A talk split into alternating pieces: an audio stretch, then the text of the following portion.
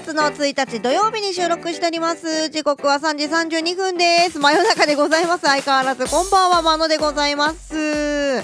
この番組は音楽と何かしらのカルチャーを掛け合わせた番組、マノのグレーゾーンラジオでございます。そして各セクションのですね、一番最後に素敵な音楽を一曲ご紹介する音楽番組となっております。さてさて5月入りましたね皆さん。あっちゅう間ですよ。ゴールデンウィークなんか世間は言ってますけどいかがお過ごしですかね。私はねまあ後でね少しお話はしますが相変わらず納期に追われまくっててねもうこのゴールデンウィークもどうやら曲作りで潰れそうな予感しかしておりません。そうなんです。で一応ね4月の末に曲をね、えー、29日の日にリリースしまして配信がスタートしております。その曲を早速ご紹介してから今週の近況などをお話ししていこうと思います。今回はですね、えーと、とある女子大生の日常というラジオ番組やっております。弾き語りのパーソナリティやってます、すみれちゃんというアーティストと一緒にコラボで曲を作らせていただきました。それではこちらお聴きください。マヌフューチャリングすみれ、ちぐはぐ。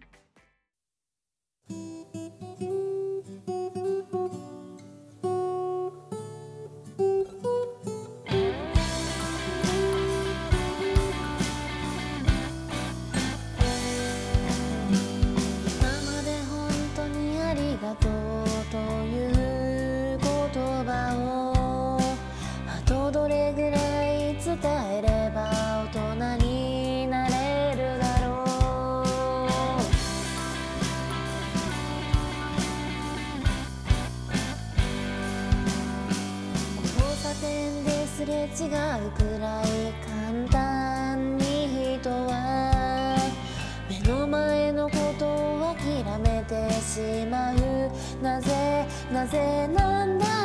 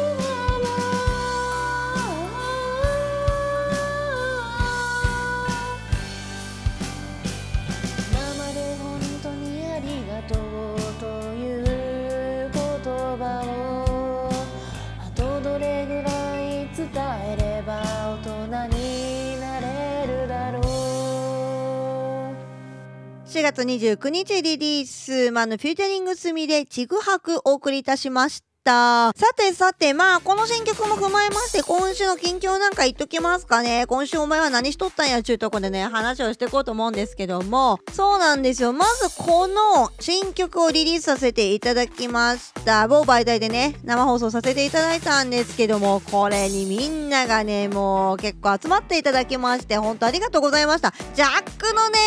抜き差しがいろいろちょっとあった関係で、ブツブツ言ってお聞き苦しいところ多々ありましたけども、申し訳ありませんでした。皆さん。といったところで、あとね、今回この生放送にあたりまして、私、真野から、リスナーさんの、まあ、リスナーさんといっても結構ラジオやってらっしゃるね、方が、発信者の方が多いんで、リスナーさんにオーダーメイドの、えー、ジングル作りますよっていう枠を3枠。そして今回ね、アートワークで一緒にコラボレーションさせていただきました。こちらの方もラジオやってるんですけども、春待ちというラジオをやってます。はるちゃんというクリエイターの方からですね、あなたの生放送やあなたのラジオ番組で使えるオリジナル3棟を2枠ですね、プレゼント枠で設けさせていただきましてね、それを当てるのにギフトでサイコロがね、投げれるような配信になってるんですけども、サイコロぶん回していただいてね、みんなに。本当ありがとうございました。盛り上げていただきまして。おかげで完売しまして、今ね、せっせかせっせか制作しているそんな最中でございますので、当たった皆さんもう少々お待ちくださいね。今制作してますので、といったところですね。あとはそうだな、まあそれに向けてね、あの動画等々とかの、まあいろいろね、その辺のプロモーション活動もしつつ、あとね、その生放送をやっているよくね、某媒体があるんですけども、そちらでですね、日曜日に大きいね、イベントがありまして、紅白歌合戦という、この時期にね、何かこう、歌うとかね、歌ってらっしゃる配信者の方が多いみたいなので、集めてそういうことをやっていたんですよイベントとして。でそこの私ねなんと審査委員長してましてねそこにべったりついていたっていうところとそこのね後の総評みたいなのとかでいろいろねその辺りのお話をね夜中までさせていただいたりなんだりというところで皆さんとねいろいろと交流がありつつっていうところでやらせていただきました。本当にね携わっていただいた皆さんお疲れ様でございました。大きいイベントでしたからね。また第2回第3回で続くと思いますので私も何かしらな形でね、あ、決して歌は歌えません。歌を歌うともう大変なことなので、もう東京が揺れに揺れて大変なことになっちゃうんでね、決して歌うことはないでしょうが、またまあ審査員枠としてね、投票させていただくと思いますので、一つよろしくお願いいたしますといったところですね。で、その某媒体で限定でね、配信させていただいてます。私のね、音楽コラムのラジオがあるんですけども、そちらでね、ここの紅白歌合戦の中で知った曲、まあ、夜遊びの、えー、夜にかけるとか、その辺の解説とかもさせていただいたきっかけにもなりましたんでね、音楽を知れるいいきっかけになったんじゃないかなと個人的には思っております。そして、水曜日でしたかね、あれは。はい。あのー、機材のね、調子もね、ちょっと見たかったので、それも兼ねて、今週結構生放送をね、某媒体でやらせていただいてたことが多かったかもしれないですね。今回ね、実は Apple Music がすごいね、アップデートを遂げまして、アップデートの中で私がもうね、お気に入りで仕方ないのがですね、世界各都市のトップ25が毎日更新されるぜっていう、こんなことをね、Apple Music さんはやってるんですよ。いや、この国どこだよみたいなね、ウズベキスタンみたいな、全然聞いたことがない国の曲とかが聞けちゃうと、そしてその国々の最新チャートがね、知れるってそんな機能がついたんでね、それを使ってね、生放送で、続考えるヒットワールドワイド編ということでやらせていただいたりとか、まあそんなことをね、デモンストレーションでやっておった感じでございますよ、本当に。ありがとうございました。お付き合いいただきまして。といったところで、えー、生放送のお礼が続きましたので、えー、あれなんですが、今日はね、ちなみに通常回です。お客様いらっしゃらない通常回になりますので、この後も何か音楽の話つらつらとしていこうと思っております。そろそろ1曲ご紹介しましょうかね。今日から実は、プレイリストが新しくなります。えっ、ー、と、私がね、紹介する曲、そして、某媒体とかでいろいろね、やってるコーナーでご紹介した曲、そしてゲストの方とかにね、今後いらっしゃっていただいた時の選曲していただいた曲、もうすべて新しいプレイリストにね、どんどんね、入れていきますので、よろしければそちらもチェックしてみてくださいね。ということで、このセクション何をね、ご紹介しましょうかね。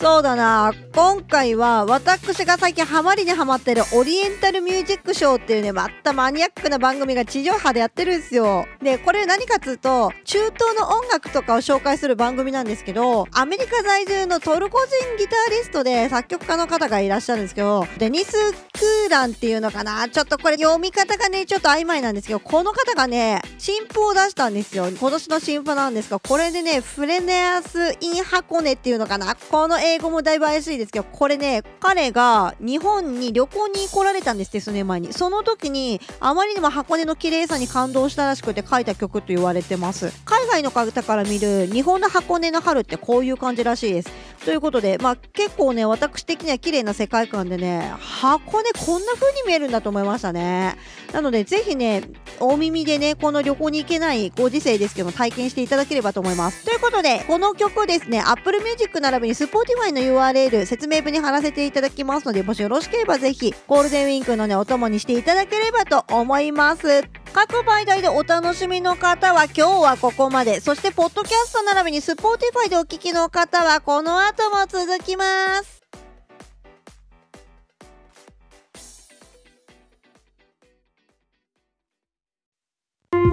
あののグレーゾーンラジオ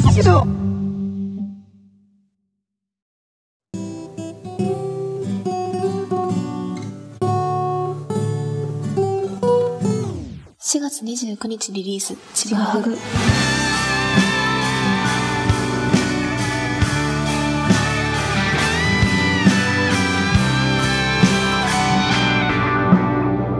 ラジオで出会った3人で作る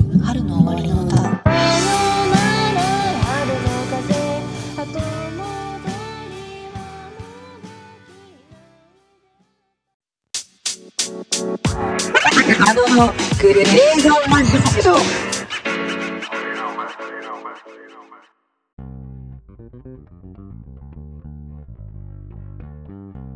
バンドのグレーゾーンラジオをお送りしております。さてさて今回は映画の話をね少ししようと思います。私ね映画館で映画見に行く方なんですよ割と。なんですけどアクションとかホラー系のものはねまあ苦手であの大きい音でバーンって来られるとでも心臓がバグバグしてしまってそんなとこじゃなくなっちゃうんですよ。なんでねあんまりその刺激の強いものは見に行かないんですが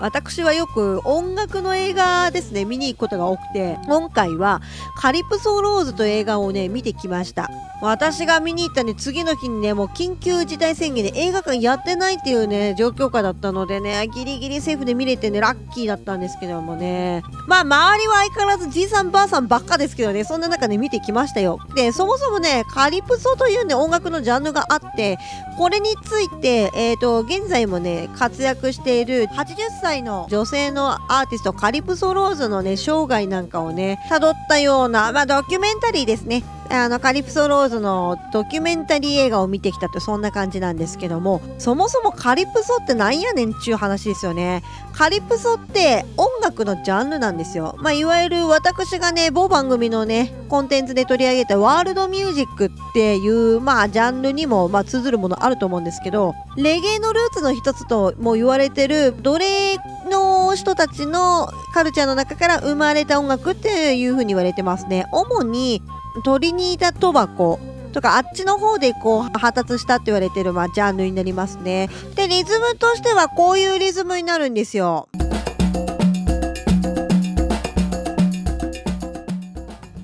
といったところで簡単にカリプソのリズムをね感じていただいたかと思いますけどもこれ今ね4つの打楽器が入ってたんですよ。なんだけど4つの打楽器全部同じ叩く楽器なのに音符は全て違うんですよ。っていうような形でただ感じ方はね全て4分の2拍子で感じているような音楽になります。まあラテンの音楽とかに私は近いのかなと思ったりとかするんですけど意外とレゲエのルーツだったりとかっても言われてますね。これがどのようにレゲエのルーツになったかって思うんですけど多分4分の2ってことは1と2と2と3と2とって感じだと思うんでこの後ろにねイントネーションを持ってくるようなリズムっていうのが横乗りでよくある「んたんん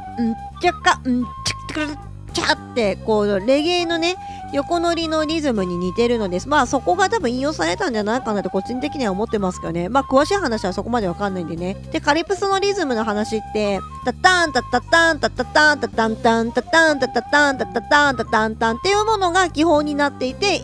この基本のもとにいろんな楽器がそれを補い合ってるってまあそんな感じですね。簡単に言うと。あと詳しい話はまあウィキペディアだったりいろいろ分かりやすい解説の YouTube いっぱいねまだの出てますのでよかったらそっち見てもらった方が分かりやすいかもしれないですね。というところで。まあこういう陽気なラテンっぽいリズムでございますよ。カリプソというのは。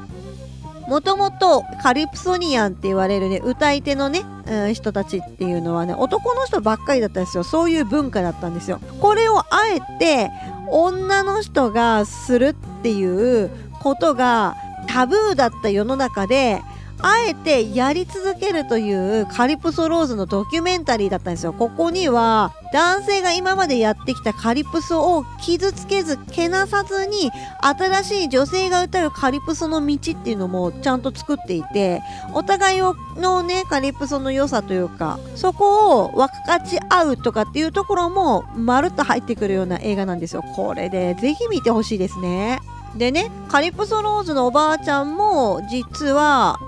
奴隷配下の中で生き抜いて今にこう命をつなげてカリプソローズがいるんですよ。でカリプソ自体もそもそも奴隷文化の中から生まれた音楽なのでここにやっぱりルーツを感じたらしく実際にね奴隷貿易とかその人品売買されてたっていうところがね今博物館として残ってるんですよ。そこに実際足を運んでどうだったかっていうのを、まあ、お話を伺いながらいろいろカリプソローズが感じるっていうまあそういうドキュメンタリーのねワンシーンもあったりとかしてそこはなかなか見応えがありましたのでねこれすごいね。なんかいろいろね喋りたいけどネタバラシになってしまう部分もあるのでねざっくりとしか言えないですけどそんな感じですね。そこのシーンはねいろいろ考えさせられましたよ私も。なんかそういうのを見てると音楽って苦しい中からせめてこの苦しい生活の中から唯一楽しもうと思って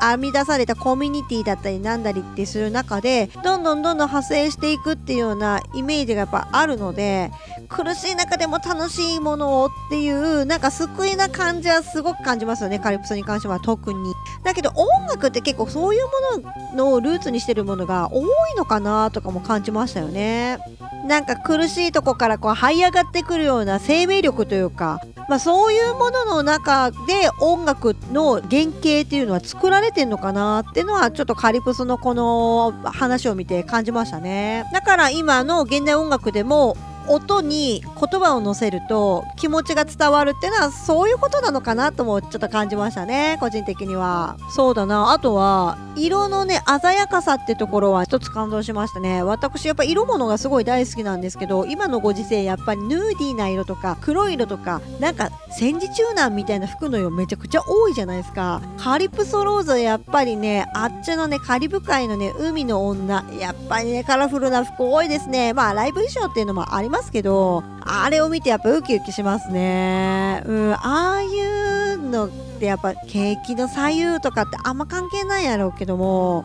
ああいうのでもまた一つ元気出るのでね本当はね皆さんそういうのを見て一つ元気をもらってちょっと色物の服とかね一箇所だけでもいいからちょっと取り入れてね世の中的にこんな世の中だからこう少しでもね服からとか歌からとかでね気分明るくしてほしいなとも思いましたね。カリプソローズ見てて。ああいう女性憧れますわ。うん。といったところで曲をね紹介しましょうかねこれ以上ね喋ってるとなんかネタバレの予感しかしないんでご紹介しましょう。カリプソローズのドキュメンタリーの中でね、起用されてた曲を1曲ご紹介しますね。確かオープニングとかの起用だったと思うんですよ。初っ端から流れてたと思うんですが、彼女のね、中でも結構代表的な曲、イスラエル・バイ・バスという曲をご紹介します。えーのね、リリックとしてはね、一発目泣き声が聞こえるって書いてあって大丈夫かって思うんですけどね、この後のね、ハッピーさとそして愛がね、感じられるリリックといったらもう彼女ならではですよ。うん。ぜひね、これは連休の昼間にね、陽気になるために聞いていただけたらと思います。Apple Music 並びに Spotify の URL ですね、説明文に貼らせていただきますのでよろしければぜひぜひ聞いてみてくださいね。各媒体でお聞きの皆様はここまで。そして、ポッドキャスト並びに Spotify Spotify でお聞きの皆様は人気コーナー考えるヒットこの後やっていきましょうね。あのグレーゾンラジオ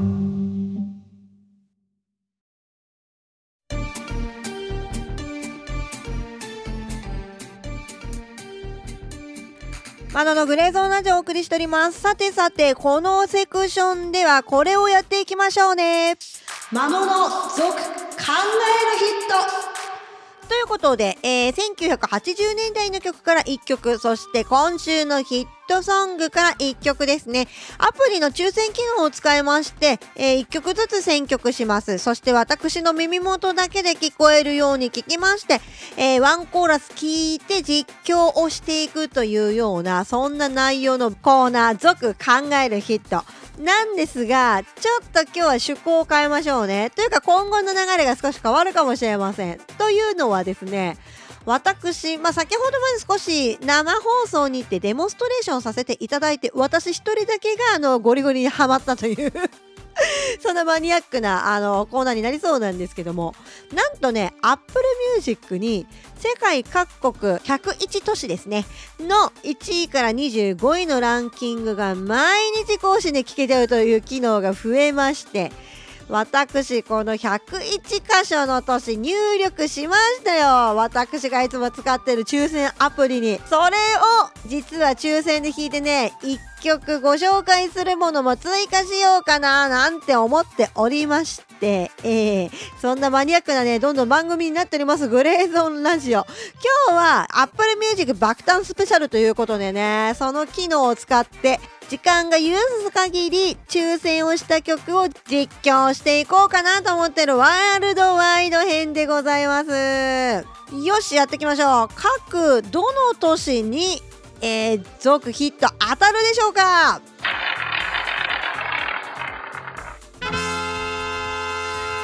おこれは分かりやすい。ロスだ。ロスアメリカロサンゼルスでございます。そして次は順位参りましょうね。何位の順位の曲を弾くでしょうか？おわかりやすそうですね。ロサンゼルスの今の4位の曲を聴いていきましょう。ちなみにね現段階4位なんですけども「Save Your Tears」という曲しかもリミックスですね。ウィークエンドアリアナ・グランデなのでアリアナ・グランデだからまあまあ確実にいいなっていう予感はしますけどね。ということで今私の耳元だけで聞こえるようにセーブ・ワリティアーズのリミックス聞いております。今回は1曲丸々聴こうと思ってますので少しね実況というよりかいつまんでお話ししていく形になるかもしれません。この曲自体はそもそもウィークエンドが去年ね出してる曲で多分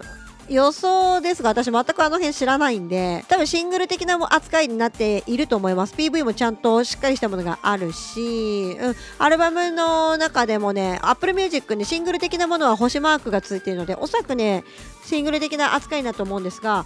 この2020年に出してるウィークエンド単体での Save Your Tears にアリアナ・グランデが2番から入ってきてそしてラストのサビにちょっと落ちる落ちサビみたいなとこがあるんですけどもそこでアリアナ・グランデと2部構成でこうウィークエンドとこう歌ってる感じになるんですけどここのアリアナ・グランデの高音どれぐらいいじってるかわからないけどもこの高音が素晴らしいね。これってリミックスっていうより本ちゃん超えてるんじゃないかっていうぐらいの感動ですね。これ今後も参考にするのに聞くかもしれないな。っていうのは男女混合で何か歌をね歌うっていう場面が出た時に同じメロディー歌ってても、まあ男性の方が声が低いんで、で、女性の方が1オクターブって我々言いますけど、ドレミファソラシドの左端っこのドと右端っこのド、高いドと低いドで言うくらいの距離感を持って同じメロディーをね、歌ってもらうってことが多分ね場合として出てくると思うんですが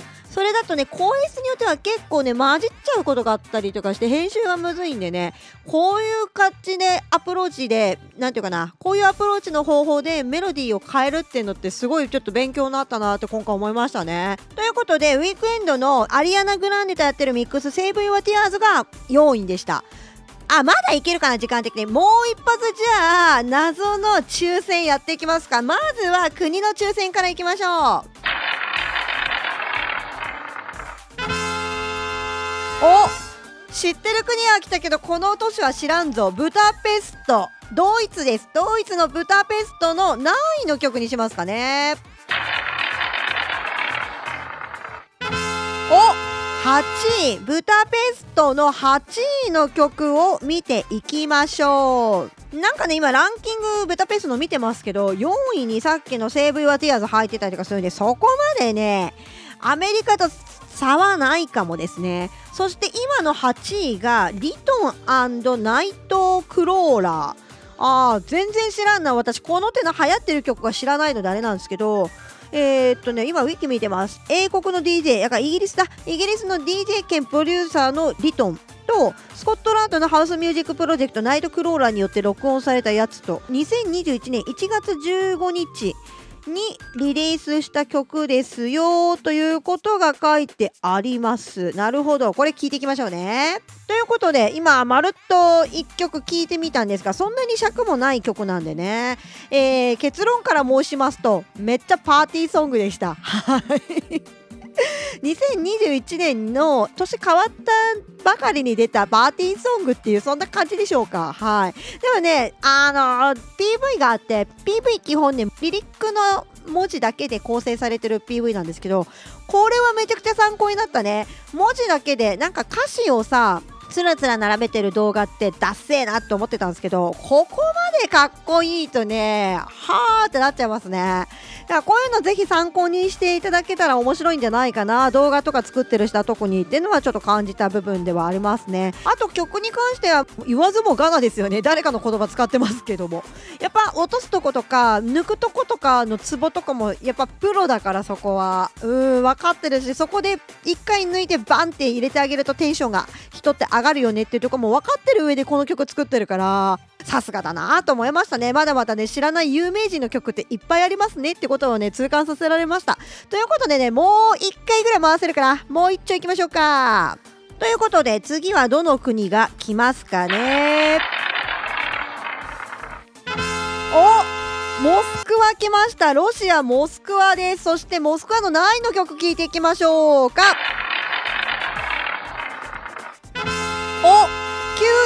モスクワの今の9位の曲を聴いていきましょう。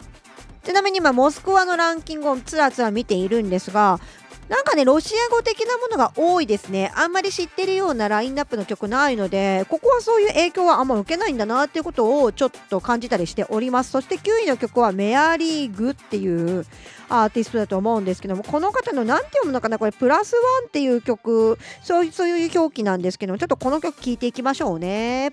今ねまるっと1曲聴きました。結構短い曲で2分23秒とかの曲でそんなにね長い曲ではないんです。でまだ PV もない感じの曲で今年の新譜ってことがよく分かりました。まあ EP の中の1曲として出してるっていうまあそんな感じなんですけども。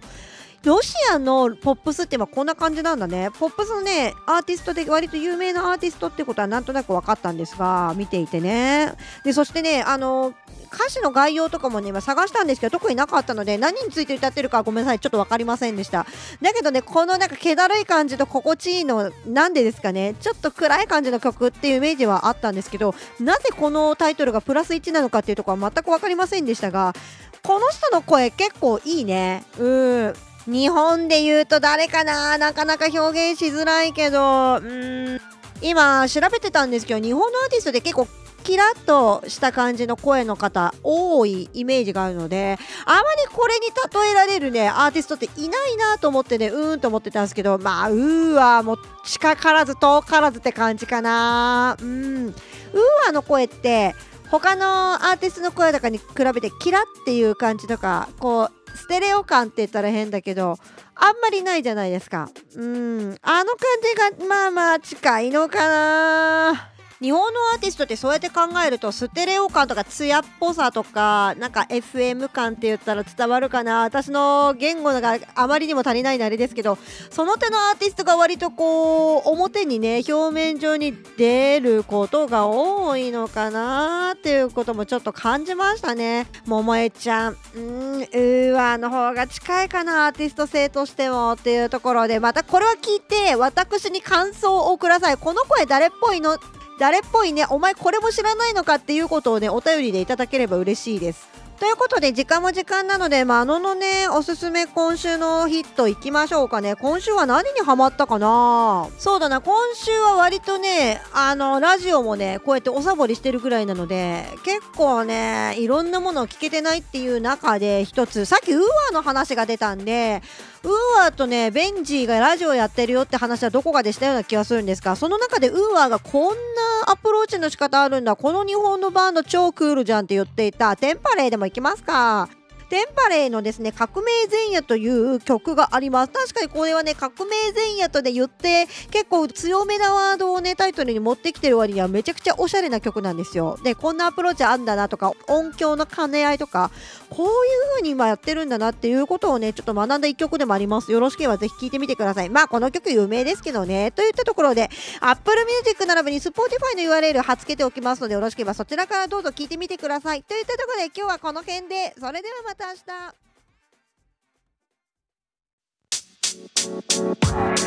あののグレーゾーンラジオ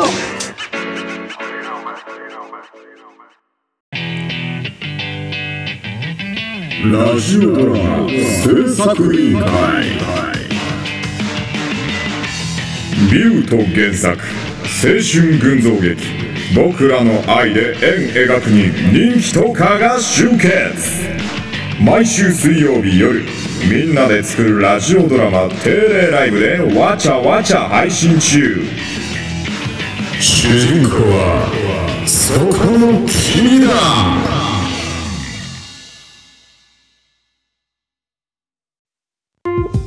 あののグレーゾーンラジオ